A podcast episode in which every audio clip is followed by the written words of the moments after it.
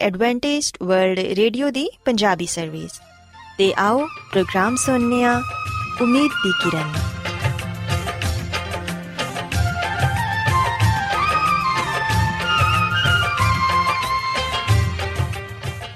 ਸਾਥਿਓ, ਮੈਂ ਤੁਹਾਡੀ ਮੇਜ਼ਬਾਨ ਫਰਾਸਲੀਮ ਪ੍ਰੋਗਰਾਮ ਉਮੀਦ ਦੀ ਕਿਰਨ ਦੇ ਨਾਲ ਤੁਹਾਡੀ ਖidmat 'ਚ ਹਾਜ਼ਰ ਹਾਂ। ਸਾਡੀ ਪੂਰੀ ਟੀਮ ਵੱਲੋਂ ਪ੍ਰੋਗਰਾਮ ਸੁਣਨ ਵਾਲੇ ਸਾਰੇ ਸਾਥੀਆਂ ਨੂੰ ਸਾਡਾ ਪਿਆਰ ਭਰਾ ਸਲਾਮ। ਕਬੂਲ ਹੋਏ ਸਾਥਿਓ ਉਮੀਦ ਕਰਨੇ ਆ ਕਿ ਤੁਸੀਂ ਸਾਰੇ ਖੁਦਾ ਤਾਲਾ ਦੇ ਫਜ਼ਲੋ ਕਰਮ ਨਾਲ ਖੈਰੀਅਤ ਨਾਲ ਹੋ ਤੇ ਸਾਡੀ ਇਹ ਦੁਆ ਹੈ ਕਿ ਤੁਸੀਂ ਜਿੱਥੇ ਕਿਤੇ ਵੀ ਰਹੋ ਖੁਦਾਵੰਦ ਖੁਦਾ ਤੁਹਾਡੇ ਨਾਲ ਹੋਣ ਤੇ ਤੁਹਾਡੀ ਹਿਫਾਜ਼ਤ ਤੇ ਰਹਿਨਮਾਈ ਕਰਨ ਸਾਥਿਓ ਇਸ ਤੋਂ ਪਹਿਲਾਂ ਕਿ ਅੱਜ ਦੇ ਪ੍ਰੋਗਰਾਮ ਨੂੰ ਸ਼ੁਰੂ ਕੀਤਾ ਜਾਏ ਆਓ ਪਹਿਲਾਂ ਪ੍ਰੋਗਰਾਮ ਦੀ ਤਫਸੀਲ ਸੁਣ ਲਵੋ ਤੇ ਪ੍ਰੋਗਰਾਮ ਦੀ ਤਫਸੀਲ ਕੁਝ ਇਸ ਤਰ੍ਹਾਂ ਹੈ ਕਿ ਪ੍ਰੋਗਰਾਮ ਦਾ ਆਗਾਜ਼ ਇੱਕ ਖੂਬਸੂਰਤ ਗੀਤ ਨਾਲ ਕੀਤਾ ਜਾਏਗਾ ਤੇ ਗੀਤ ਦੇ ਬਾਅਦ ਖਾਨਦਾਨੀ ਜ਼ਿੰਦਗੀ ਦਾ ਪ੍ਰੋਗਰਾਮ ਪੇਸ਼ ਕੀਤਾ ਜਾਏਗਾ ਇਸ ਤੋਂ ਬਾਅਦ ਖੁਦਾਵੰਦ ਦੇ ਜ਼ਿੰਦਗੀ ਬਖਸ਼ ਕਲਾਮ ਚੋਂ ਪੈਗਾਮ ਪੇਸ਼ ਕੀਤਾ ਜਾਏਗਾ ਜਿਹੜਾ ਕਿ ਸਾਡੇ ਕਦਮਾਂ ਦੇ ਲਈ ਚਿਰਾਗ ਤੇ ਸਾਡੀ ਰਾਹ ਦੇ ਲਈ ਰੋਸ਼ਨੀ ਹੈ ਸੋ ਆਓ ਸਾਥੀਓ ਪ੍ਰੋਗਰਾਮ ਦਾ ਆਗਾਜ਼ ਇਸ ਰੂਹਾਨੀ ਗੀਤ ਨਾਲ ਕਰਨੇ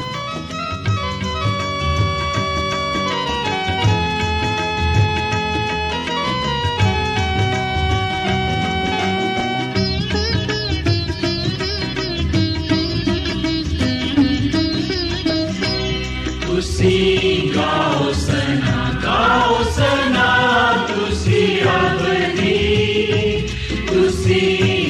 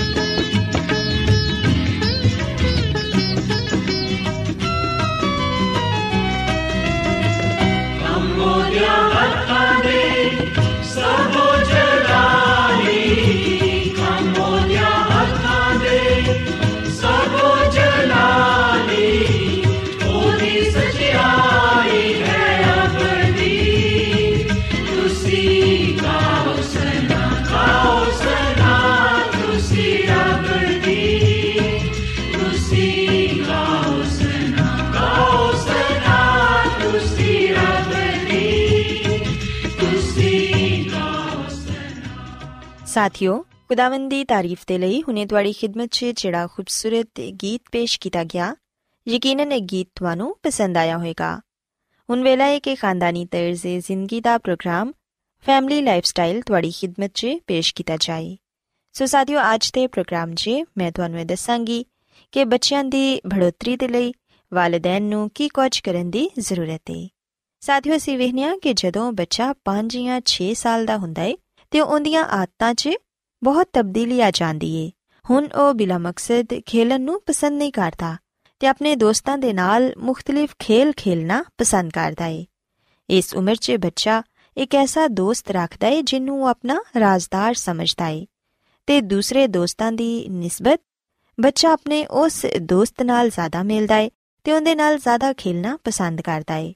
ਆਪਣੀਆਂ ਛੋਟੀਆਂ-ਛੋਟੀਆਂ ਗੱਲਾਂ ਵੀ ਆਪਣੇ ਉਸ ਦੋਸਤ ਨੂੰ ਸੁਣਾਉਂਦਾ ਏ ਤੇ ਉਹ ਦੋਨੋਂ ਖੁਸ਼ ਰਹਿੰਦੇ ਨੇ ਸਾਥੀਓ ਇਸ ਉਮਰ 'ਚ ਬੱਚਾ ਇਹ ਚਾਹੁੰਦਾ ਏ ਕਿ ਉਹਦੇ ਖਾਨਦਾਨ ਦੇ ਲੋਕ ਉਹਦੇ ਨਾਲ ਮੁਹੱਬਤ ਨਾਲ ਪੇਸ਼ ਆਣ ਉਹਦਾ ਇਹਤਰਾਮ ਕਰਨ ਤੇ ਉਹਦੀਆਂ ਖਾਹਿਸ਼ਾਂ ਵੀ ਬਦਲਦੀਆਂ ਰਹਿੰਦੀਆਂ ਨੇ ਕਈ ਦਫਾ ਬੱਚਾ ਚਾਹੁੰਦਾ ਹੈ ਕਿ ਉਹਨੂੰ ਕਹਾਣੀ ਸੁਣਾਈ ਜਾਏ ਉਹਨੂੰ ਗੋਦ 'ਚ ਬਿਠਾ ਲਿਆ ਜਾਏ ਜਾਂ ਫਿਰ ਕਈ ਦਫਾ ਬੱਚਾ ਐਸਾ ਰਵਈਆ ਇਖਤਿਆਰ ਕਰਦਾ ਹੈ ਜਿਵੇਂ ਕਿ ਨੰਨੇ ਮੁੰਨੇ ਬੱਚੇ ਕਰਦੇ ਨੇ ਲੇਕਿਨ ਕਦੀ ਇਹਦੇ ਬਰਕਸ ਉਹ ਖੁਦ ਨੂੰ ਵੱਡਾ ਸਮਝਦਾ ਹੈ ਤੇ ਆਪਣੇ ਆਪ ਨੂੰ ਬਹੁਤ ਹੀ ਤਾਕਤਵਰ ਖਿਆਲ ਕਰਦਾ ਹੈ ਬੱਚਾ ਉਹ ਕੰਮ ਕਰਨਾ ਪਸੰਦ ਕਰਦਾ ਹੈ ਜਿਹੜੇ ਕਿ ਵੱਡੇ ਕਰਦੇ ਨੇ ਸੋ ਸਾਥੀਓ ਅਸੀਂ ਵੇਖਦੇ ਹਾਂ ਕਿ ਇਸ ਉਮਰ ਦੇ ਬੱਚੇ ਦੀਆਂ ਆਦਤਾਂ ਤਬਦੀਲ ਹੁੰਦੀਆਂ ਰਹਿੰਦੀਆਂ ਨੇ ਇਸ ਉਮਰ 'ਚ ਬੱਚੇ ਮੁxtਲਿਫ ਕਹਾਣੀਆਂ ਸੁਣਨਾ ਤੇ ਸੁਣਾਣਾ ਪਸੰਦ ਕਰਦੇ ਨੇ ਆਪਣੇ ਭੈਣ ਭਰਾਵਾਂ ਨੂੰ ਜਾਂ ਆਪਣੇ ਮਾਪੇ ਨੂੰ ਮੁxtਲਿਫ ਕਹਾਣੀਆਂ ਸੁਣਾਉਂਦੇ ਨੇ ਅਗਰ ਟੀਵੀ ਤੇ ਕੋਈ ਪ੍ਰੋਗਰਾਮ ਵੇਖਣ ਤੇ ਉਸ ਤਰ੍ਹਾਂ ਦੀ ਐਕਟਿੰਗ ਕਰਨਾ ਪਸੰਦ ਕਰਦੇ ਨੇ ਸਾਥੀਓ, ਯਾਦ ਰੱਖੋ ਕਿ ਇਹ ਉਮਰ ਬਹੁਤ ਜ਼ਿਆਦਾ ਸਿੱਖਣ ਵਾਲੀ ਹੁੰਦੀ ਏ। ਇਸੇ ਵਜ੍ਹਾ ਨਾਲ ਹੀ ਇਸ ਉਮਰ ਦੇ ਬੱਚੇ ਨੂੰ ਅਹਿਸਾਸ ਬੱਚੇ ਵੀ ਕਿਹਾ ਜਾਂਦਾ ਏ। ਸਾਥੀਓ ਕਿਉਂਕਿ ਇਹ ਉਮਰ ਸਿੱਖਣ ਵਾਲੀ ਹੁੰਦੀ ਏ, ਸੋ ਵਾਲਿਦੈਨ ਨੂੰ ਇਹ ਚਾਹੀਦਾ ਏ ਕਿ ਉਹ ਬੱਚਿਆਂ ਦੀ ਪੜ੍ਹਾਈ ਦੇ ਨਾਲ-ਨਾਲ ਉਹਨਾਂ ਦੀ ਖੇਲ-ਕੂਦ 'ਚ ਵੀ ਦਿਲਚਸਪੀ ਲੈਣ। ਬੱਚਿਆਂ ਨੂੰ ਕਦੀ-ਕਦਾਰ ਸੈਰ ਕਰਾਉਣ ਦੇ ਲਈ ਬਾਹਰ ਲੈ ਜਾਣ। ਸੈਰ ਕਰਨ ਨਾਲ ਬੱਚੇ ਬਹੁਤ ਖੁਸ਼ ਹੁੰਦੇ ਨੇ ਤੇ ਉਹ ਮੁxtਲਿਫ ਚੀਜ਼ਾਂ ਦੇ ਬਾਰੇ ਸਿੱਖਦੇ ਨੇ। ਸੈਰੋ ਤਫਰੀ ਬੱਚੇ ਦੇ ਲਈ ਬਹੁਤ ਹੀ ਫਾਇਦੇਮੰਦ ਏ, ਕਿਉਂਕਿ ਬੱਚਾ ਖੁਦਾਵੰਦ ਦੀ ਕਾਰੀਗਰੀ ਨੂੰ ਵੇਖਦਾ ਏ। ਸਾਥੀਓ, ਅਗਰ ਵਾਲਿਦੈਨ ਸੈਰੋ ਤਫਰੀ ਦੇ ਦੌਰਾਨ ਆਪਣੇ ਬੱਚੇ ਨੂੰ ਖੁਦਾ ਤਾਲਾ ਦੇ ਬਾਰੇ ਦੱਸਣਗੇ, ਉਹਨਾਂ ਦੇ ਅਜ਼ੀਮ ਕੰਮਾਂ ਦੇ ਬਾਰੇ ਦੱਸਣਗੇ, ਫਿਤਰਤ ਦੀ ਖੂਬਸੂਰਤੀ ਦੇ ਬਾਰੇ ਦੱਸਣਗੇ, ਤੇ ਯਕੀਨਨ ਬੱਚਾ ਇਹ ਸਾਰੀਆਂ ਗੱਲਾਂ ਸੁਣ ਕੇ ਬਹੁਤ ਖੁਸ਼ ਹੋਏਗਾ ਤੇ ਬਹੁਤ ਅੱਛੀਆਂ-ਅੱਛੀਆਂ ਗੱਲਾਂ ਸਿੱਖੇਗਾ। ਸਾਥੀਓ, ਯਾਦ ਰੱਖੋ ਕਿ ਬੱਚੇ ਇਸ ਉਮਰ 'ਚ ਨਵੇਂ-ਨਵੇਂ ਤਜਰਬੇ ਕਰਕੇ ਖੁਸ਼ ਹੁੰਦੇ ਨੇ। ਉਹ ਹਰ ਚੀਜ਼ ਦੇ ਬਾਰੇ ਪੁੱਛਦੇ ਨੇ ਤੇ ਮੁxtਲਿਫ ਸਵਾਲ ਕਰਦੇ ਨੇ। ਅਕਸਰ ਔਕਾਤ ਇਸ ਤਰ੍ਹਾਂ ਵੀ ਹੁੰਦਾ ਹੈ ਕਿ ਕਈ ਦਫਾ ਬੱਚੇ ਇੰਨੇ ਸਵਾਲਾਤ ਕਰਦੇ ਨੇ ਕਿ ਵੱਡੇ ਜਾਂ ਵਾਲਿਦੈਨ ਬੱਚੇ ਦੇ ਸਵਾਲਾਂ ਤੋਂ ਤੰਗ ਆ ਜਾਂਦੇ ਨੇ। ਲੇਕਿਨ ਸਾਥੀਓ, ਯਾਦ ਰੱਖੋ ਕਿ ਬੱਚਿਆਂ ਦੇ ਇਸ ਛੋਟੇ-ਛੋਟੇ ਸਵਾਲਾਂ ਦੇ ਜਵਾਬਾਤ ਦੇਣਾ ਸਾਡਾ ਫਰਜ਼ ਹੈ ਅਗਰ ਅਸੀਂ ਬੱਚੇ ਨੂੰ ਡਾਂਟ ਦਵਾਂਗੇ, ਉਹਨਾਂ ਦੀ ਗੱਲ ਦਾ ਜਵਾਬ ਨਹੀਂ ਦਵਾਂਗੇ ਤੇ ਇਹਦੇ ਨਾਲ ਬੱਚੇ ਮਾਇੂਸ ਹੋ ਜਾਣਗੇ। ਯਾਦ ਰੱਖੋ ਕਿ ਇਹ ਉਮਰ ਬੱਚੇ ਦੀ ਸਿੱਖਣ ਦੀ ਹੁੰਦੀ ਏ। ਅਗਰ ਬੱਚੇ ਨੂੰ ਡਾਂਟ ਦਿੱਤਾ ਜਾਏ, ਉਹਦੇ ਸਵਾਲਾਂ ਦੇ ਜਵਾਬਾਤ ਉਹਨੂੰ ਨਾ ਦਿੱਤੇ ਜਾਣ, ਸਖਤੀ ਨਾਲ ਬੱਚੇ ਨਾਲ ਪੇਸ਼ ਆਇਆ ਜਾਏ ਤੇ ਬੱਚਾ ਅਫਸੁਰਦਾ ਹੋ ਜਾਂਦਾ ਏ।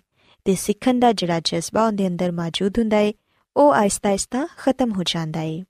ਬੱਚੇ ਦੇ ਲਈ ਕਾਰ 'ਚ ਤੇ ਕਾਰ ਤੋਂ ਬਾਹਰ ਛੋਟੀਆਂ-ਛੋਟੀਆਂ ਚੀਜ਼ਾਂ ਬੇਹੱਦ ਅਹਿਮੀਅਤ ਦੀਆਂ ਹਾਮਿਲ ਹੁੰਦੀਆਂ ਨੇ। ਐਸੀਆਂ ਚੀਜ਼ਾਂ ਨੂੰ ਵੇਖ ਕੇ ਉਹਦੇ ਜ਼ਿਹਨ 'ਚ ਮੁxtਲਿਫ ਸਵਾਲਾਤ ਆਉਂਦੇ ਨੇ ਤੇ ਉਹ ਉਹਨਾਂ ਦੇ ਜਵਾਬਾਤ ਦੀ ਖੋਜ 'ਚ ਲੱਗਿਆ ਰਹਿੰਦਾ ਏ। ਇਹੋ ਹੀ ਉਮਰ ਬੱਚੇ ਦੇ ਸਮਝਣ ਤੇ ਸੋਚਣ ਦੀ ਵੀ ਹੁੰਦੀ ਏ। ਸਾਥੀਓ, ਬੱਚੇ ਦੀ ਨਸ਼ੋਨਮਾ ਦੇ ਲਈ ਇਹ ਜ਼ਰੂਰੀ ਏ ਕਿ ਉਹਨੂੰ ਆਜ਼ਾਦੀ ਦਿਵੋ। ਉਹਨੂੰ ਬਾਰ-ਬਾਰ ਨਾ ਟੋਕੋ।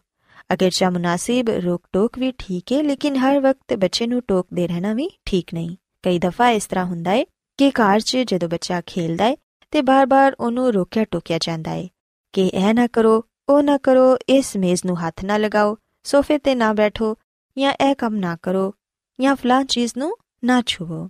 ਸਾਥੀਓ, ਜਦੋਂ ਬੱਚੇ ਨੂੰ ਬਾਰ-ਬਾਰ ਛੋਟੀਆਂ-ਛੋਟੀਆਂ ਗੱਲਾਂ ਤੇ ਟੋਕਿਆ ਜਾਂਦਾ ਏ ਤੇ ਬੱਚਾ ਇਹ ਸੋਚਦਾ ਏ ਕਿ ਉਹਦੀ ਕੋਈ ਮਰਜ਼ੀ ਹੀ ਨਹੀਂ, ਉਹ ਆਪਣੀ ਮਰਜ਼ੀ ਦੇ ਮੁਤਾਬਿਕ ਕੋਈ ਕੰਮ ਨਹੀਂ ਕਰ ਸਕਦਾ।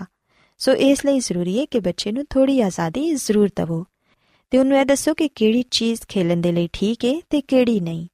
ਸਾਥੀਓ, ਅਗਰ ਅਸੀਂ ਬੱਚਿਆਂ ਨੂੰ ਇੱਕ ਖੁਸ਼ਗਵਾਰ ਮਾਹੌਲ ਦਵਾਂਗੇ, ਤੇ ਫਿਰ ਅਸੀਂ ਇਹ ਮਹਿਸੂਸ ਕਰਾਂਗੇ ਕਿ ਬੱਚੇ ਦੇ ਅੰਦਰ ਜਿਹੜਾ ਸਿੱਖਣ ਦਾ ਜਜ਼ਬਾ ਮੌਜੂਦ ਹੈ ਉਹ ਆਇਸਤਾ-ਆਇਸਤਾ ਵਧੇਗਾ। ਲੇਕਿਨ ਅਗਰ ਅਸੀਂ ਐਸਾ ਨਹੀਂ ਕਰਾਂਗੇ, ਤੇ ਫਿਰ ਬੱਚੇ ਦਾ ਇਹ ਜਜ਼ਬਾ ਖਤਮ ਹੋ ਜਾਏਗਾ ਤੇ ਬੱਚਾ ਆਪਣੇ ਜ਼ਿਹਨ ਤੋਂ ਨਵੀਆਂ-ਨਵੀਆਂ ਗੱਲਾਂ ਤੇ ਚੀਜ਼ਾਂ ਇਜਾਦ ਨਹੀਂ ਕਰ ਪਾਏਗਾ। ਇਸ ਤੋਂ ਇਲਾਵਾ ਸਾਥੀਓ, ਇਹ ਗੱਲ ਵੀ ਯਾਦ ਰੱਖੋ ਕਿ ਤੁਹਾਡੇ ਸਾਰੇ ਬੱਚਿਆਂ ਦੀਆਂ ਆਦਤਾਂ ਜ਼ਰੂਰੀ ਨਹੀਂ ਕਿ ਇੱਕ ਜੈਸੀਆਂ ਹੀ ਹੋਣ।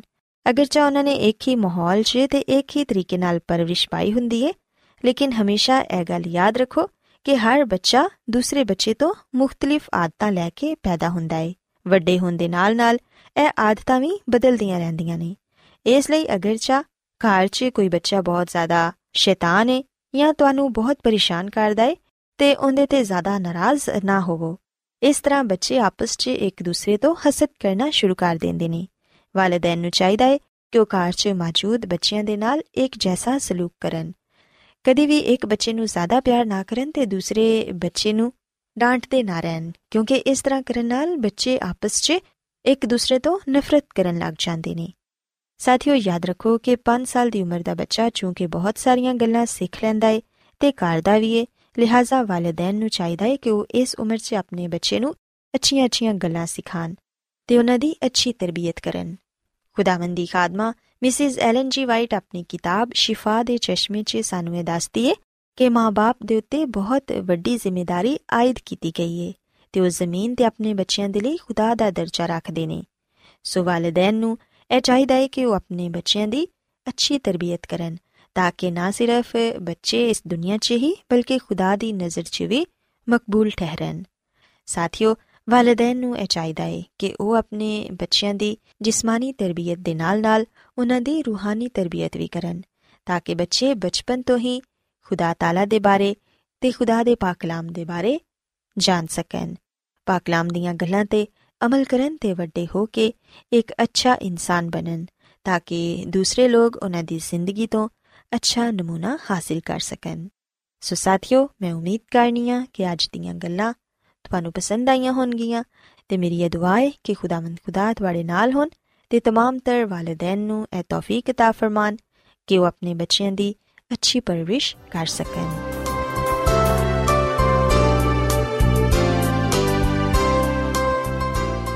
ਰੋਜ਼ਾਨਾ ਐਡਵੈਂਟਿਸਟ ਵਰਲਡ ਵੇ ਰੇਡੀਓ 24 ਘੰਟੇ ਦਾ ਪ੍ਰੋਗਰਾਮ ਜਨੂਬੀ ਏਸ਼ੀਆ ਦੇ ਲਈ ਪੰਜਾਬੀ ਉਰਦੂ ਅੰਗਰੇਜ਼ੀ ਸਿੰਧੀ ਤੇ ਦੂਜੀਆਂ ਬਹੁਤ ਸਾਰੀਆਂ ਜ਼ੁਬਾਨਾਂ ਵਿੱਚ ਨਸ਼ਰ ਕਰਦਾ ਹੈ ਸਿਹਤ ਮਤਵਾਜ਼ਨ ਖੁਰਾਕ تعلیم ਖਾਨਦਾਨੀ ਜ਼ਿੰਦਗੀ ਤੇ ਬਾਈਬਲ ਮੁਕੱਦਸ ਨੂੰ ਸਮਝਣ ਦੇ ਲਈ ਐਡਵੈਂਟਿਸਟ ਵਰਲਡ ਰੇਡੀਓ ਜ਼ਰੂਰ ਸੁਨੋ ਸਾਡੀ ਪੰਜਾਬੀ ਸਰਵਿਸ ਦਾ ਪਤਾ ਲਿਖ ਲਵੋ ਇੰਚਾਰਜ ਪ੍ਰੋਗਰਾਮ ਉਮੀਦ ਦੀ ਕਿਰਨ post box number 32 Lahore Pakistan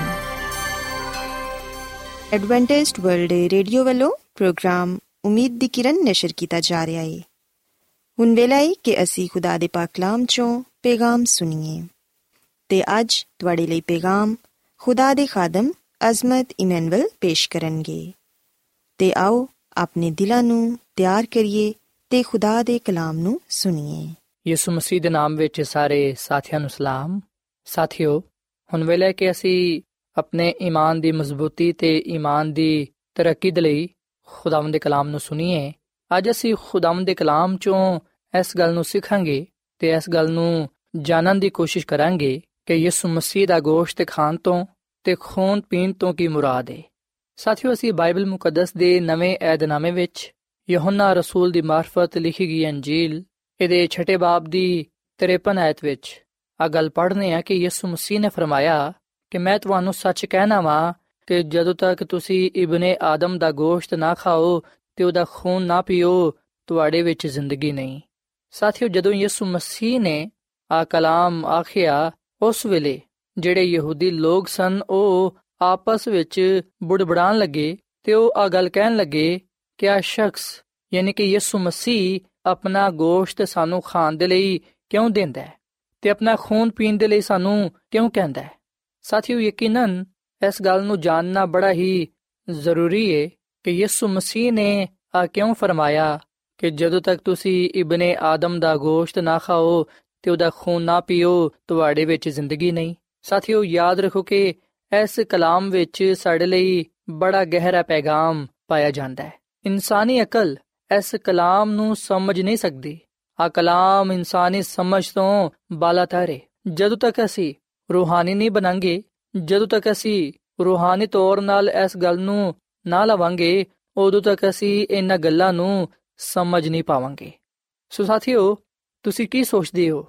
ਤੁਹਾਡੇ ਦੇ ਬਾਰੇ ਕੀ ਖਿਆਲ ਹੈ ਕਿ ਯਿਸੂ ਮਸੀਹ ਨੇ ਆਪਣੇ ਬਾਰੇ ਇਹ ਕਲਾਮ ਕਿਸ ਲਈ ਕੀਤਾ? ਉਹਨੇ ਕਿਉਂ ਆ ਗੱਲ ਕਹੀ ਕਿ ਜਦੋਂ ਤੱਕ ਤੁਸੀਂ ਮੇਰਾ ਗੋਸ਼ਤ ਨਾ ਖਾਓਗੇ, ਮੇਰਾ ਖੂਨ ਨਾ ਪੀਓਗੇ, ਤੁਹਾਡੇ ਵਿੱਚ ਜ਼ਿੰਦਗੀ ਨਹੀਂ? ਸਾਥੀਓ, ਆ ਗੱਲ ਯਾਦ ਰੱਖੋ ਕਿ ਖੁਦਾਵੰਦ ਯਿਸੂ ਮਸੀਹ ਨੇ ਆ ਕਲਾਮ ਉਸ ਵੇਲੇ ਕੀਤਾ ਜਦੋਂ ਯਹੂਦੀ ਯਰੂਸ਼ਲਮ ਵਿੱਚ ਮਿਸਰ ਤੋਂ ਬਨੇ ਇਸਰਾਇਲ ਦੀ ਆਜ਼ਾਦੀ ਦੀ ਯਾਦ ਵਿੱਚ ਈਦ ਫਸਾ ਮਨਾਉਣ ਦੇ ਲਈ ਆਏ ਸਨ। ਯਹੂਦੀ ਹਰ ਸਾਲ ਯਰੂਸ਼ਲਮ ਵਿੱਚ ਆਂਦੇ ਤੇ ਇਸ ਮੌਕੇ ਤੇ ਉਹ ਈਦ ਫਸਾ ਮਨਾਉਂਦੇ। ਈਦ ਫਸਾ ਐਸੀ ਯਾਦ ਵਿੱਚ ਮਨਾਈ ਜਾਂਦੀ ਸੀ ਕਿ ਕਿਸ ਤਰ੍ਹਾਂ ਖੁਦਾ ਨੇ ਆਪਣੇ ਲੋਕਾਂ ਨੂੰ ਮਿਸਰ ਦੀ ਗੁਲਾਮੀ ਚੋਂ ਆਜ਼ਾਦ ਕਰਵਾਇਆ।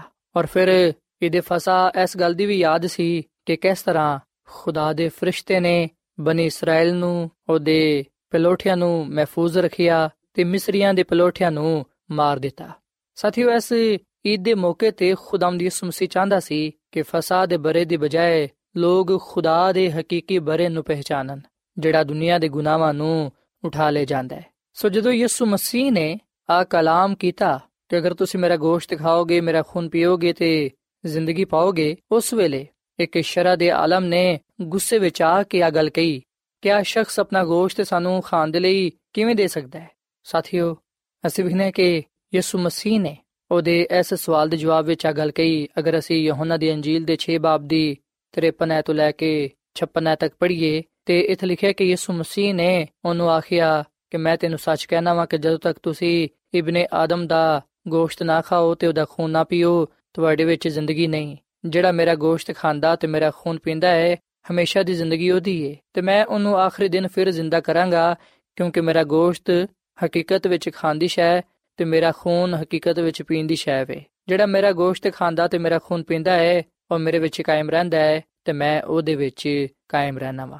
ਤੇ ਸਾਥੀਓ, ਖੁਦਾ ਦੀ ਖਾਦਮਾ, ਮਿਸਿਸ ਐਲਨ ਜੀ ਵਾਈਟ ਰੂਲ ਕੁਦਸ ਦੀ ਹਦਾਇਤ ਦੇ ਨਾਲ ਆ ਗੱਲ ਲਿਖਦੀ ਏ, ਆਪਣੀ ਕਿਤਾਬ ਜ਼ਮਾਨੋ ਕੀ ਉਮੰਗ ਦੇ ਸਫਾ ਨੰਬਰ 476 ਵਿੱਚ ਖੁਦਾ ਦੀ ਖਾਦਮਾ ਮਿਸਿਸ ਐਲਨ ਜੀ ਵਾਈਟ ਫਰਮਾਂਦੀ ਹੈ ਕਿ ਮਸੀਹ ਦੇ ਗੋਸ਼ਤ ਨੂੰ ਖਾਣ ਤੇ ਉਹਦੇ ਖੂਨ ਨੂੰ ਪੀਣ ਤੋਂ ਮੁਰਾਦ ਹੈ ਕਿ ਉਹਨੂੰ ਆਪਣਾ ਸ਼ਖਸੀ ਨਜਾਤ ਦੇਹਿੰਦਾ ਕਬੂਲ ਕੀਤਾ ਜਾਏ ਉਹਦੇ ਤੇ ਈਮਾਨ ਰੱਖਿਆ ਜਾਏ ਕਿ ਉਹੀ ਸਾਡੇ ਗੁਨਾਹਾਂ ਨੂੰ ਮਾਫ ਕਰਦਾ ਹੈ ਜਦੋਂ ਅਸੀਂ ਯਿਸੂ ਮਸੀਹ ਨੂੰ ਆਪਣਾ ਸ਼ਖਸੀ ਨਜਾਤ ਦੇਹਿੰਦਾ تسلیم ਕਰਨੇ ਆ ਤੇ ਉਹਦੇ ਤੇ ਈਮਾਨ ਰੱਖਨੇ ਆ ਕਿ ਉਹਨੇ ਸਾਡੇ ਗੁਨਾਹਾਂ ਨੂੰ ਮਾਫ ਕਰ ਦਿੱਤਾ ਹੈ, ਉਸ ਵੇਲੇ ਅਸੀਂ ਉਹਦੇ ਵਿੱਚ ਕਾਮਿਲ ਹੋ ਜਾਣੇ ਆ ਅਸੀਂ ਉਹਦੀ ਮੁਹੱਬਤ ਨੂੰ ਵਿਖਨੇ ਆ ਉਹਦੇ ਵਿੱਚ ਕਾਇਮ ਰਹਨੇ ਆ ਉਹਦੇ ਖੂਨ ਨੂੰ ਪੀਣ ਨਾਲ ਤੇ ਉਹਦੇ ਗੋਸ਼ਤ ਨੂੰ ਖਾਣ ਦੇ ਨਾਲ ਅਸੀਂ ਉਹਦੀ ਫਿਤਰਤ ਦਾ ਹਿੱਸਾ ਬਣ ਜਾਣੇ ਆ ਸੋ ਸਾਥੀਓ, ਇਹ ਗੱਲ ਸੱਚ ਹੈ ਕਿ ਯਿਸੂ ਮਸੀਹ ਦੇ ਗੋਸ਼ਤ ਨੂੰ ਖਾਣ ਤੇ ਉਹਦੇ ਖੂਨ ਨੂੰ ਪੀਣ ਤੋਂ ਮੁਰਾਦ ਹੈ ਕਿ ਉਹਨੂੰ ਅਸੀਂ ਆਪਣਾ ਸ਼ਖਸੀ ਨਜਾਤ ਦੇਹਿੰਦਾ ਕਬੂਲ ਕਰੀਏ, ਉਹਦੇ ਤੇ ਅਸੀਂ ਈਮਾਨ ਲਿਆਈਏ ਸਾਥੀਓ, ਆਹੀ ਗੱਲ ਖੁਦਾਮ ਦੀ ਯਿਸੂ ਮਸੀਹ ਯਹੂਦੀ ਲੋਕਾਂ ਨੂੰ ਸਿਖਾਣਾ ਚਾਹੁੰਦਾ ਸੀ। ਯਿਸੂ ਮਸੀਹ ਚਾਹੁੰਦਾ ਸੀ ਕਿ ਲੋਕ ਇਸ ਗੱਲ ਨੂੰ ਜਾਣਨ, ਇਸ ਗੱਲ ਨੂੰ ਸਮਝਣ ਕਿ ਰੂਹਾਨੀ ਤੌਰ ਨਾਲ ਇਸ ਗੱਲ ਤੋਂ ਕੀ ਮੁਰਾਦ ਹੈ ਸਾਥੀਓ, ਯਿਸੂ ਮਸੀਹ ਦਾ ਕਲਾਮ ਸਾਡੀ ਰੂਹਾਨੀ ਜ਼ਰੂਰਤ ਨੂੰ ਪੂਰਾ ਕਰਦਾ ਹੈ। ਸੋ ਅਸੀਂ ਇਸ ਗੱਲ ਨੂੰ ਹਮੇਸ਼ਾ ਆਪਣੇ ਜ਼ਿਹਨਾਂ ਵਿੱਚ ਰੱਖੀਏ ਕਿ ਜਦੋਂ ਯਿਸੂ ਮਸੀਹ ਗੱਲ ਕਹਿੰਦਾ ਹੈ ਕਿ ਅਸੀਂ ਉਹਦਾ ਗੋਸ਼ਤ ਖਾਈਏ, ਉਹਦਾ ਖੂਨ ਪੀਏ ਉਸ ਵੇਲੇ ਇਸ ਗੱਲ ਤੋਂ ਮੁਰਾਦ ਹੈ ਕਿ ਯਿਸੂ ਮਸੀਹ ਸਾਨੂੰ ਦਾਅਵਾ ਦਿੰਦਾ ਹੈ ਕਿ ਅਸੀਂ ਉਹਨੂੰ ਆਪਣਾ ਸ਼ਖਸੀ ਨਜਾਤ ਦੇਹਿੰਦਾ ਕਬੂਲ ਕਰੀਏ ਤਾਂ ਕਿ ਸਾਡੇ ਗੁਨਾਹ ਮਾਫ ਹੋਣ ਤੇ ਅਸੀਂ ਨਜਾਤ ਪਾ ਕੇ ਹਮੇਸ਼ਾ ਦੀ ਜ਼ਿੰਦਗੀ ਹਾਸਲ ਕਰ ਸਕੀਏ ਸਾਥੀਓ ਅਗਰ ਅਸੀਂ ਯਿਸੂ ਮਸੀਹ ਨੂੰ ਕਬੂਲ ਕਰਾਂਗੇ ਉਹਨੂੰ ਆਪਣਾ ਸ਼ਖਸੀ ਨਜਾਤ ਦੇਹਿੰਦਾ تسلیم ਕਰਾਂਗੇ ਤੇ ਫਿਰ ਅਸੀਂ ਯਿਸੂ ਮਸੀਹ ਵਿੱਚ ਜ਼ਿੰਦਗੀ ਪਾਵਾਂਗੇ ਪਰ ਅਗਰ ਅਸੀਂ ਯਿਸੂ ਮਸੀਹ ਨੂੰ ਆਪਣਾ ਸ਼ਖਸੀ ਨਜਾਤ ਦੇਹਿੰਦਾ ਕਬੂਲ ਨਹੀਂ ਕਰਾਂਗੇ ਤੇ ਫਿਰ ਅਸੀਂ ਹਮੇਸ਼ਾ ਦੀ ਜ਼ਿੰਦਗੀ ਤੋਂ ਮਹਿਰੂਮ ਹੋ ਜਾਵਾਂਗੇ ਸਾਥੀਓ, ਯਹੂਦੀ ਲੋਕਾਂ ਨੇ ਜਦੋਂ ਯਿਸੂ ਮਸੀਹ ਦੇ ਇਸ ਕਲਾਮ ਨੂੰ ਸੁਨਿਆ ਕਿ ਜਦੋਂ ਤੱਕ ਤੁਸੀਂ ਮੇਰਾ ਗੋਸ਼ਤ ਨਹੀਂ ਖਾਓਗੇ, ਮੇਰਾ ਖੂਨ ਨਹੀਂ ਪੀਓਗੇ, ਤੁਸੀਂ ਜ਼ਿੰਦਗੀ ਨਹੀਂ ਪਾ ਸਕੋਗੇ, ਉਸ ਵੇਲੇ ਉਹਨਾਂ ਨੇ ਇਸ ਕਲਾਮ ਨੂੰ ਜਿਸਮਾਨੀ ਤੌਰ 'ਤੇ ਲਿਆ। ਇਸ ਕਲਾਮ ਨੂੰ ਉਹਨਾਂ ਨੇ ਲੁਗਵੀ ਮਾਇਨਿਆਂ ਵਿੱਚ ਲਿਆ। ਉਸ ਵੇਲੇ ਉਹਨਾਂ ਨੇ ਯਿਸੂ ਮਸੀਹ ਦੇ ਇਸ ਕਲਾਮ ਨੂੰ ਕਬੂਲ ਨਾ ਕੀਤਾ, ਬਲਕਿ ਉਹਨਾਂ ਨੂੰ ਯਿਸੂ ਮਸੀਹ ਦਾ ਆ ਕਲਾਮ ਅਜੀਬੋ ਗਰੀਬ ਲੱਗਿਆ। ਸਾਥੀਓ, ਅਸੀਂ ਵਿਖਨੇ ਕਿ ਯਿਸੂ ਮਸੀਹ ਨੇ ਜਿਹੜਾ ਕਲਾਮ ਕੀਤਾ, ਉਹ ਸਾਡੀ ਰੂਹਾਨੀ ਜ਼ਿੰਦਗੀ ਦੇ ਲਈ ਸੀ। ਤੇ ਯਿਸੂ ਮਸੀਹ ਆਪਣੇ ਲੋਕਾਂ ਨੂੰ ਇਹ ਗੱਲ ਸਿਖਾਣਾ ਚਾਹੁੰਦਾ ਸੀ ਕਿ ਜਿਸ ਤਰ੍ਹਾਂ ਜਿਸਮਾਨੀ ਜ਼ਿੰਦਗੀ ਦੇ ਲਈ ਜਿਸਮਾਨੀ ਗਿਜ਼ਾ ਜ਼ਰੂਰੀ ਹੈ ਉਸੇ ਤਰ੍ਹਾਂ ਰੂਹਾਨੀ ਜ਼ਿੰਦਗੀ ਦੇ ਲਈ ਰੂਹਾਨੀ ਗਿਜ਼ਾ ਜ਼ਰੂਰੀ ਹੈ ਤੇ ਰੂਹਾਨੀ ਜ਼ਿੰਦਗੀ ਦੀ ਗਿਜ਼ਾ ਖੁਦਾ ਦਾ ਕਲਾਮ ਹੈ ਸਾਥੀਓ, ਜਦੋਂ ਅਸੀਂ ਖੁਦਾ ਦੇ ਕਲਾਮ ਨੂੰ ਸੁਣਨੇ ਆ, ਪੜ੍ਹਨੇ ਆ, ਉਹਦੇ ਤੇ ਅਮਲ ਕਰਨੇ ਆ, ਉਸ ਵੇਲੇ ਅਸੀਂ ਯਿਸੂ ਮਸੀਹ ਵਿੱਚ ਜ਼ਿੰਦਗੀ ਪਾਣੇ ਆ। ਸਾਥੀਓ ਸਾਨੂੰ ਚਾਹੀਦਾ ਕਿ ਅਸੀਂ ਕਲਾਮੇ ਮੁਕੱਦਸ ਦਾ ਮਤਾਲਾ ਰੂਲ ਕੁਦਸ ਦੀ ਮਦਦ ਦੇ ਨਾਲ ਕਰੀਏ, ਤਾਂ ਕਿ ਅਸੀਂ ਕਲਾਮੇ ਮੁਕੱਦਸ ਦੀਆਂ ਗੱਲਾਂ ਨੂੰ ਅੱਛੀ ਤਰ੍ਹਾਂ ਸਮਝ ਸਕੀਏ।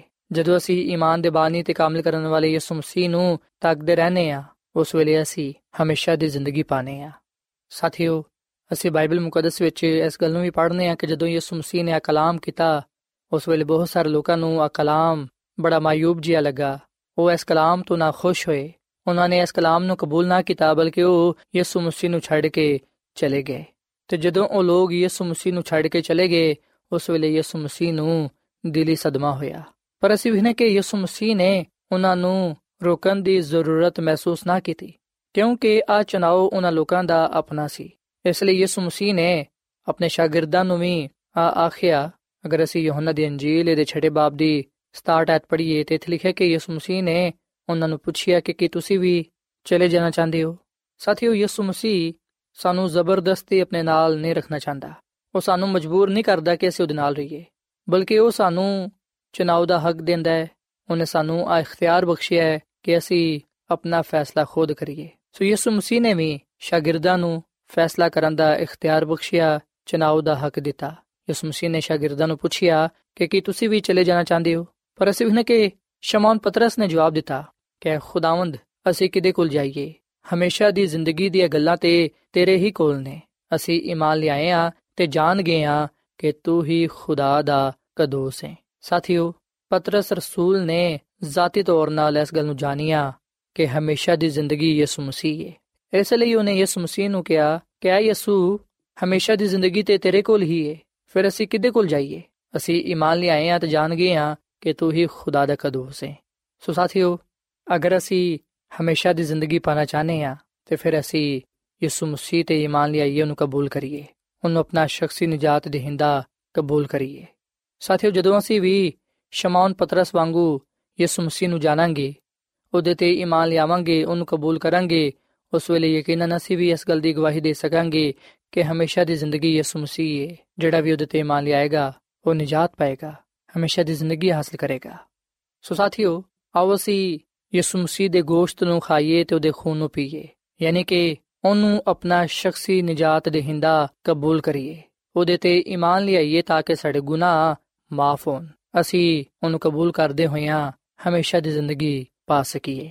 ਸਾਥੀਓ, ਖੁਦਾ ਦੀ ਖਾਦਮਾ ਮਿਸਿਸ ਐਲਨ ਜੀ ਵਾਈਟ ਆਪਣੀ ਕਿਤਾਬ ਜ਼ਮਾਨੋ ਕੀ ਉਮੰਗ ਦੇ ਸਫਾ ਨੰਬਰ 474 ਵਿੱਚ ਆ ਗੱਲ ਲਿਖਦੀ ਏ ਕਿ ਯਿਸੂ ਮਸੀਹ ਨੇ ਇਨਸਾਨੀ ਜਾਮਾ ਪਾਇਆ ਤਾਂ ਕਿ ਅਸੀਂ ਉਹਦੇ ਨਾਲ ਇੱਕ ਹੋ ਸਕੀਏ। ਉਹਦੀ ਬਦੌਲਤ ਹੀ ਅਸੀਂ ਕਬਰ ਤੋਂ ਜ਼ਿੰਦਾ ਹੋ ਸਕਾਂਗੇ, ਕਿਉਂਕਿ ਈਮਾਨ ਦੇ ਜ਼ਰੀਏ ਉਹਦੀ ਜ਼ਿੰਦਗੀ ਸਾਡੀ ਜ਼ਿੰਦਗੀ ਬਣ ਜਾਂਦੀ ਏ। ਉਹ ਜਿਹੜੇ ਯਿਸੂ ਮਸੀਹ ਨੂੰ ਆਪਣੇ ਦਿਲਾਂ ਵਿੱਚ ਉਤਾਰ ਲੈਂਦੇ ਨੇ, ਹਮੇਸ਼ਾ ਦੀ ਜ਼ਿੰਦਗੀ ਉਹਨਾਂ ਦੀ ਹੀ ਏ। ਰੂਹ ਦੇ ਜ਼ਰੀਏ ਖੁਦਾਵੰਦ ਸਾਡੇ ਵਿੱਚ ਸਕੂਨਤ ਕਰਦਾ ਹੈ ਤੇ ਖੁਦਾਵੰਦ ਦੇ ਰੂਹ ਨੂੰ ਅਸੀਂ ਸਿਰਫ ਈਮਾਨ ਦੇ ਜ਼ਰੀਏ ਨਾਲ ਹੀ ਆਪਣੇ ਦਿਲਾਂ ਵਿੱਚ ਵਸਾ ਸਕਨੇ ਆ। ਜਦੋਂ ਈਮਾਨ ਨਾਲ ਅਸੀਂ ਯਿਸੂ ਮਸੀਹ ਨੂੰ ਕਬੂਲ ਕਰਨੇ ਆ, ਉਸ ਵੇਲੇ ਹੀ ਹਮੇਸ਼ਾ ਦੀ ਜ਼ਿੰਦਗੀ ਦਾ ਆਗਾਜ਼ ਹੋ ਜਾਂਦਾ ਹੈ। ਸੋ ਸਾਥੀਓ, ਮੈਨੂੰ ਉਮੀਦ ਹੈ ਕਿ ਅੱਜ ਤੁਸੀਂ ਇਸ ਗੱਲ ਨੂੰ ਜਾਣਿਆ ਹੋਵੇਗਾ, ਇਸ ਗੱਲ ਨੂੰ ਸਿੱਖਿਆ ਹੋਵੇਗਾ ਕਿ ਯਿਸੂ ਮਸੀਹ ਦਾ ਗੋਸ਼ਤ ਤੇ ਉਹਦਾ ਖੂਨ ਪੀਣ ਤੋਂ ਮੁਰਾਦ ਹੈ ਕਿ ਅਸੀਂ ਉਹਨੂੰ ਆਪਣਾ ਸ਼ਖਸੀ ਨਜਾਤ ਦੇ ਹਿੰਦਾ ਕਬੂਲ ਕਰੀਏ, ਉਹਦੇ ਤੇ ਈਮਾਨ ਲਿਆਈਏ ਤਾਂ ਕਿ ਅਸੀਂ ਆਪਣੇ ਗੁਨਾਹਾਂ ਤੋਂ ਮਾਫੀ ਪਾ ਸਕੀਏ, ਨਜਾਤ ਹਾਸਲ ਕਰ ਸਕੀਏ ਤੇ ਹਮੇਸ਼ਾ ਦੀ ਜ਼ਿੰਦਗੀ ਪਾ ਸਕੀਏ। ਤੇ ਜਿਵੇਂ ਕਿ ਅਸਾਂ ਇਸ ਗੱਲ ਨੂੰ ਵੀ ਵੇਖਿਆ ਕਿ ਖੁਦਾ ਦੀ ਖਾਦਮਾ ਮਿਸਿਸ ਐਲਨ ਜਵਾਈਟ ਫਰਮਾਂਦੀ ਏ ਕਿ ਜਦੋਂ ਅਸੀਂ ਈਮਾਨ ਦੇ ਨਾਲ ਯਿਸੂ ਮਸੀਹ ਨੂੰ ਕਬੂਲ ਕਰ ਲੈਨੇ ਆ ਜਦੋਂ ਅਸੀਂ ਈਮਾਨ ਦੇ ਨਾਲ ਯਿਸੂ ਮਸੀਹ ਨੂੰ ਆਪਣੇ ਦਿਲਾਂ ਵਿੱਚ ਆਉਣ ਦੀ ਦਾਵਤ ਦਿੰਨੇ ਆ ਜਦੋਂ ਯਿਸੂ ਮਸੀਹ ਸਾਡੇ ਦਿਲਾਂ ਵਿੱਚ ਸਕੂਨਤ ਕਰਦਾ ਹੈ, ਉਸ ਵੇਲੇ ਹੀ ਹਮੇਸ਼ਾ ਦੀ ਜ਼ਿੰਦਗੀ ਦਾ ਆਗਾਜ਼ ਹੋ ਜਾਂਦਾ ਹੈ। ਸੋ ਆਓ ਸਾਥੀਓ, ਅਸੀਂ ਅੱਜ ਇਸ ਗੱਲ ਦਾ ਫੈਸਲਾ ਕਰੀਏ, ਇਸ ਗੱਲ ਦਾ ਚਨਾਵ ਕਰੀਏ ਕਿ ਅਸਾਂ ਯਿਸੂ ਮਸੀਹ ਨੂੰ ਹੀ ਆਪਣਾ ਸ਼ਖਸੀ ਨਜਾਤ ਦੇਹਿੰਦਾ ਕਬੂਲ ਕਰਨਾ ਹੈ ਉਹਦੇ ਤੇ ਹੀ ਈਮਾਨ ਤੇ ਭਰੋਸਾ ਰੱਖਣਾ ਹੈ ਕਿਉਂਕਿ ਉਹਦੇ ਵਿੱਚ ਹੀ ਹਮੇਸ਼ਾ ਦੀ ਜ਼ਿੰਦਗੀ ਪਾਈ ਜਾਂਦੀ ਹੈ ਕਿਉਂਕਿ ਖੁਦਾਮ ਦਾ ਕਲਾਮ ਫਰਮਾਂਦਾ ਹੈ ਕਿ ਜਿਹੜਾ ਕੋਈ ਵੀ ਯਿਸੂ ਮਸੀਹ ਤੇ ਈਮਾਨ ਲਿਆਏਗਾ ਉਹ ਹਲਾਕ ਨਹੀਂ ਹੋਏਗਾ ਬਲਕਿ ਉਹ ਹਮੇਸ਼ਾ ਦੀ ਜ਼ਿੰਦਗੀ ਪਾਏਗਾ ਸੋ ਸਾਥੀਓ ਇਸ ਵੇਲੇ ਮੈਂ ਤੁਹਾਡੇ ਨਾਲ ਮਿਲ ਕੇ ਦੁਆ ਕਰਨਾ ਚਾਹਨਾ ਵਾਂ ਆਓ ਅਸੀਂ ਖੁਦਾ ਦੇ ਹਜ਼ੂਰ ਆ ਦੁਆ ਕਰੀਏ ਕਿ ਖੁਦਾਵੰਦ ਸਾਡੇ ਗੁਨਾਹਾਂ ਨੂੰ ਬਖਸ਼ ਦੇਵੇ ਸਾਡੇ ਗੁਨਾਹਾਂ ਨੂੰ ਮਾਫ ਕਰੇ ਤੇ ਸਾਨੂੰ ਪਾਕ ਸਾਫ਼ ਕਰੇ ਕਿਉਂਕਿ ਅਸੀਂ ਉਸ ਮਸੀਹ ਤੇ ਇਮਾਨ ਲਿਆਨੇ ਆ ਉਹਨੂੰ ਆਪਣਾ ਸ਼ਖਸੀ ਨਜਾਤ ਦੇ ਹਿੰਦਾ تسلیم ਕਰਨੇ ਆ ਖੁਦਾਵੰਦ ਸਾਨੂੰ ਕਬੂਲ ਕਰੇ ਤੇ ਸਾਨੂੰ ਆਪਣੇ ਵਾਅਦੇ ਦੇ ਮੁਤਾਬਿਕ ਹਮੇਸ਼ਾ ਦੀ ਜ਼ਿੰਦਗੀ عطا ਫਰਮਾਏ ਸੋ ਆਓ ਸਾਥੀਓ ਅਸੀਂ ਦੁਆ ਕਰੀਏ ਐ ਜ਼ਮੀਨ ਤੇ ਆਸਮਾਨ ਦੇ ਖਾਲਕ ਤੇ ਮਾਲਿਕ ਜ਼ਿੰਦਾ ਖੁਦਾਵੰਦ ਅਸੀਂ ਤੇਰੇ ਹਜ਼ੂਰ ਆਨੇ ਆ ਤੇ ਤੇਰੇ ਨਾਮ ਨੂੰ ਮੁਬਾਰਕ ਕਹਨੇ ਆ ਕਿਉਂਕਿ ਤੂੰ ਹੀ ਤਾਰੀਫ ਤੇ ਤਮਜੀਦ ਦੇ ਲਾਇਕ ਹੈ ਐ ਖੁਦਾਵੰਦ ਅਸਾਂ ਇਸ ਗੱਲ ਨੂੰ ਜਾਣੀਏ ਤੇ ਇਸ ਗੱਲ ਨੂੰ ਸਿੱਖੀਏ ਕਿ ਜਿਹੜਾ ਸ਼ਖਸ ਤੇਰਾ ਗੋਸ਼ਤ ਖਾਂਦਾ ਤੇ ਤੇਰਾ ਖੂਨ ਪੀਂਦਾ ਯਾਨੀ ਕਿ ਜਿਹੜਾ ਤੈਨੂੰ ਆਪਣਾ ਸ਼ਖਸੀ ਨਜਾਤ ਦੇਹਿੰਦਾ تسلیم ਕਰਦਾ ਹੈ ਤੇਰੇ ਤੇ ਈਮਾਨ ਲਿਆਂਦਾ ਹੈ ਉਹ ਹਮੇਸ਼ਾ ਦੀ ਜ਼ਿੰਦਗੀ ਪਾਉਂਦਾ ਹੈ ਤੇਰਾ ਫਰਮਾਨ ਹੈ ਕਿ ਜਿਹੜਾ ਈਮਾਨ ਲਿਆਂਦਾ ਹੈ ਹਮੇਸ਼ਾ ਦੀ ਜ਼ਿੰਦਗੀ ਉਹਦੀ ਹੈ ਐ ਖੁਦਾਵੰਦ ਯਿਸੂ ਮਸੀਹ ਅਸੀਂ ਆਪਣੇ ਦਿਲਾਂ ਨੂੰ ਤੇਰੇ ਲਈ ਖੋਲਨੇ ਆ ਤੂੰ ਸਾਡੇ ਦਿਲਾਂ ਵਿੱਚ ਆ ਅਸੀਂ ਬੜੇ ਈਮਾਨ ਦੇ ਨਾਲ ਤੈਨੂੰ ਆਪਣਾ ਨਜਾਤ ਦੇਹਿੰਦਾ تسلیم ਕਰਨੇ ਆ ਤੇਰੇ ਤੇ ਈਮਾਨ ਲਿਆਨੇ ਆ ਤੂੰ ਸਾਡੇ ਗੁਨਾਹਾਂ ਨੂੰ ਬਖਸ਼ ਦੇ ਤੇ ਸਾਨੂੰ ਆਪਣੀ ਰਾਸਤਬਾਜ਼ੀ ਤੇ ਹਮੇਸ਼ਾ ਦੀ ਜ਼ਿੰਦਗੀ عطا ਫਰਮਾ ਤਾਂ ਕਿ ਅਸੀਂ ਹਮੇਸ਼ਾ ਤੇਰੇ ਵਿੱਚ ਕਾਇਮ و دائم ਰਹਿ ਸਕੀਏ ਐ ਖੁਦਾਵੰਦ ਮੈਂ ਦੁਆ ਕਰਨਾ ਵਾ ਇਹਨਾਂ ਪਰਵਾਂ ਵਾਸਤੇ ਇਹਨਾਂ ਪੈਨਾ ਵਾਸਤੇ ਜਿਨ੍ਹਾਂ ਨੇ ਤੇਰੇ ਕਲਾਮ ਨੂੰ ਸੁਨਿਆ ਐ ਖੁਦਾਵੰਦ ਇਹਨਾਂ ਦੇ ਜ਼ਿਹਨਾਂ ਨੂੰ ਖੋਲ ਤਾਂ ਕਿ ਆ ਤੇਰੇ ਕਲਾਮ ਦੀਆਂ ਗੱਲਾਂ ਨੂੰ ਸਮਝ ਸਕਣ ਤੇ ਇਹਦੇ ਤੇ ਅਮਲ ਕਰ ਸਕਣ। ਐ ਖੁਦਾਵੰਦ, ਅਗਰ ਕੋਈ ਇਹਨਾਂ ਚੋਂ ਬਿਮਾਰ ਏ ਤੇ ਉਹਨੂੰ ਸ਼ਿਫਾ ਦੇ। ਸਾਨੂੰ ਸਾਰਿਆਂ ਨੂੰ ਤੂੰ ਆਪਣੇ ਕਲਾਮ ਤੇ ਅਮਲ ਕਰਨ ਦੀ ਤੌਫੀਕ ਦੇ। ਅਸੀਂ ਸਾਰੇ ਤੈਨੂੰ ਹੀ ਆਪਣਾ ਨਜਾਤ ਦੇਹਿੰਦਾ, ਆਪਣਾ ਖਾਲਕ ਤੇ ਮਾਲਿਕ تسلیم ਕਰਨੇ ਆ। ਤੂੰ ਸਾਨੂੰ ਕਬੂਲ ਫਰਮਾ ਤੇ ਆਪਣੇ ਵਾਅਦੇ ਦੇ ਮੁਤਾਬਿਕ ਸਾਨੂੰ ਹਮੇਸ਼ਾ ਦੀ ਜ਼ਿੰਦਗੀ ਦੇ, ਤਾਂ ਕਿ ਅਸੀਂ ਹਮੇਸ਼ਾ ਤੇਰੇ ਵਿੱਚ ਕਾਇਮ ਦائم ਰਹਿ ਸਕੀਏ। ਐ ਖੁਦਾਵੰਦ, ਤੂੰ ਸਾਨੂੰ ਬੜੀ ਬਰਕਤ ਦੇ ਕਿਉਂਕਿ ਇਹ ਸਭ ਕੁਝ ਮੰਗਲਾ ਨੇ ਆ ਯਿਸੂ ਮਸੀਹ ਦੇ ਨਾਮ ਵਿੱਚ। ਆਮੀਨ।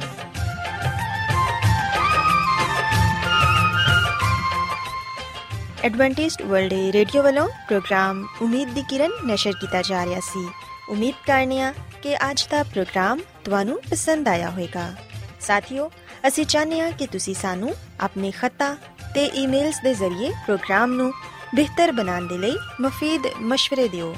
ਤੇ ਆਪਣੇ ਹੋਰ ਸਾਥੀਆਂ ਨੂੰ ਵੀ ਪ੍ਰੋਗਰਾਮ ਦੇ ਬਾਰੇ ਦੱਸੋ। ਖਤ ਲਿਖਣ ਦੇ ਲਈ ਤੁਸੀਂ ਸਾਡਾ ਪਤਾ ਨੋਟ ਕਰ ਲਵੋ। ਇੰਚਾਰਜ ਪ੍ਰੋਗਰਾਮ, ਉਮੀਦ ਦੀ ਕਿਰਨ, post box number 32 Lahore, Pakistan. ਪਤਾ ਇੱਕ ਵਾਰੀ ਫਿਰ ਸੁਣ ਲਓ।